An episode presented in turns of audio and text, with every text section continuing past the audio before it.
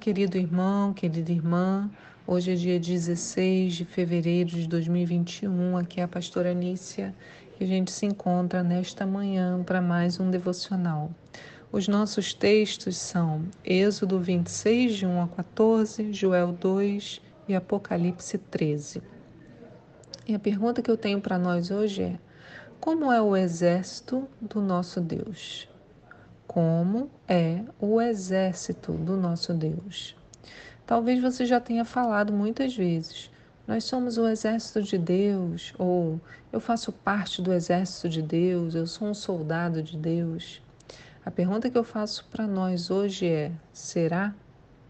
O exército de Deus tem algumas características importantes, dentre elas a ordem e a disciplina. Será que podemos ser chamados parte desse grupo? É importante analisarmos porque, para lutar nessa guerra, precisamos nos moldar ao formato do exército. Não é o exército que se molda ao meu comportamento, sou eu que me moldo ao comportamento desse exército. Encontramos parte dessa descrição no devocional de hoje, lá em Joel 2. No verso 7 diz assim: eles atacam como guerreiros destemidos e violentos, escalam muralhas como soldados. Todos marcham em disciplinada linha, sem desviar-se da sua fileira.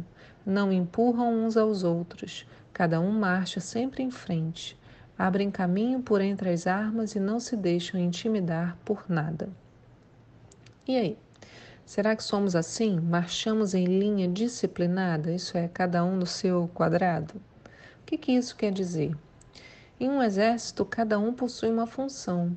Se um desejar a função do outro e não cumprir sua própria atividade, haverá um buraco ali no grupo, e é por ali certamente que o inimigo atacará.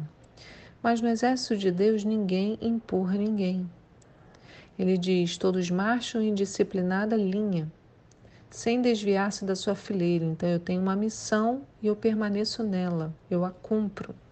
Cada um marcha sempre em frente, né? Não empurram uns aos outros. Então, eu não ataco alguém do meu próprio exército. Eu tenho que atacar ao inimigo. Então, nós, do exército de Deus, não gastamos tempo brigando uns com os outros. Depois diz: cada um marcha sempre em frente. Então, ninguém fica olhando para trás, para sua própria vida, seu próprio rastro. Aqui a gente pode ter duas interpretações, né? Eu não fico olhando para trás para o que já aconteceu. Ou eu era assim, o assado, e agora? Não, eu avanço para frente. Mas também não fico olhando para trás para ver o que eu fiz de forma orgulhosa, né? Eu sou do exército, olha lá, eu subi a muralha, eu fiz isso, eu fiz aquilo. Também não olho para trás para isso, não. Eu continuo sempre em frente.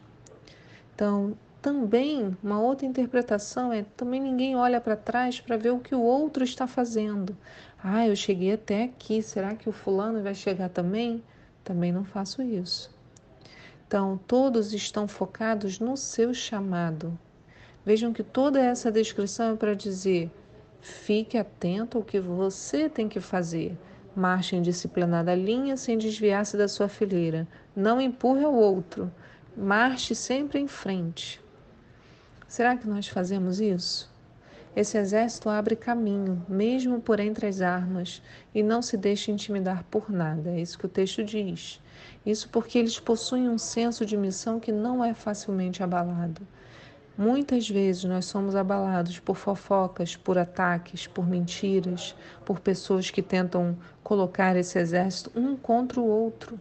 Mas se nós marcharmos em disciplinada linha e não empurrarmos uns aos outros, focar no meu chamado, então nem fofoca, nem ataque, nem mentiras, nem confusões vão me abalar, vão me tirar da minha posição. Por isso que ele não é facilmente abalado. O exército segue sempre em frente. Ele diz, né? Não se deixam intimidar por nada, abrem caminho por entre as armas. Quer dizer, mesmo nos ataques, eu continuo marchando. E tem mais.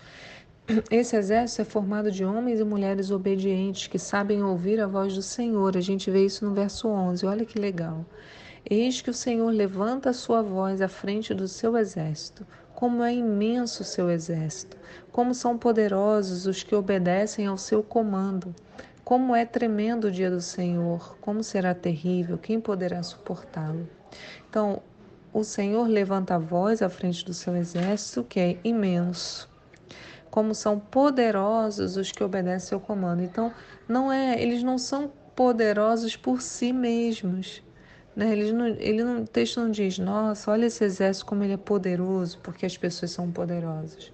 Como são poderosos os que obedecem ao seu comando. Então, se não permanecermos ouvindo essa voz, cada um desse exército fará algo completamente alienado do outro. E se cada um faz a sua vontade, já não temos mais um exército. A voz do Senhor é ouvida por todos ao mesmo tempo, e todos os soldados seguem na mesma direção. É isso que torna o exército poderoso, obedecer ao comando. Porém, se apenas alguns ouvem e definem o que deve ou não ser feito, e aí sim teremos um grande problema.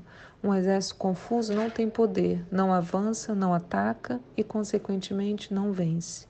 Se quisermos vencer a nossa batalha de nosso dia a dia, com a nossa igreja caminhando, é preciso rever nosso comportamento como membros de um exército. O Senhor nos conduz a uma mudança, é isso que o texto trata. Em Joel 2, no verso 12, diz: contudo, agora diz o Senhor, convertei-vos a mim de todo o coração, com jejum, lamento e pranto. Dilacerai o vosso coração e não as vossas vestes, como de costume.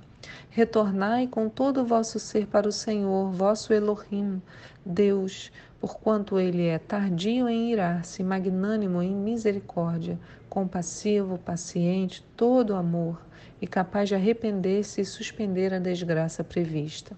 É possível que ele volte atrás e se arrependa, e ao passar ainda permita uma bênção sobre vós. Assim podereis fazer oferta de cereais, apresentar libações ao vosso Senhor.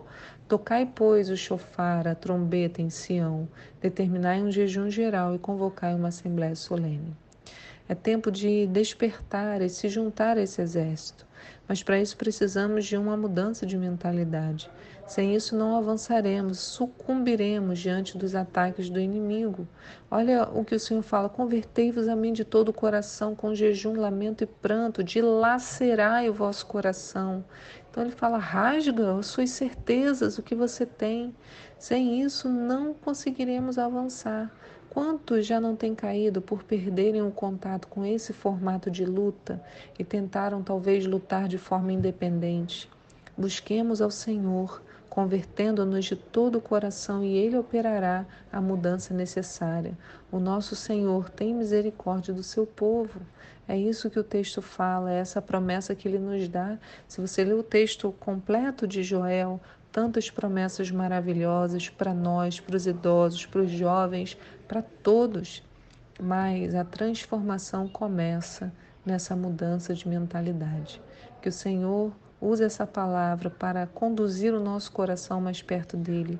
E que hoje você tenha um dia excelente na presença de Deus. Que o Senhor te abençoe neste dia e que o seu coração esteja em paz. Fique com o Senhor. Tchau.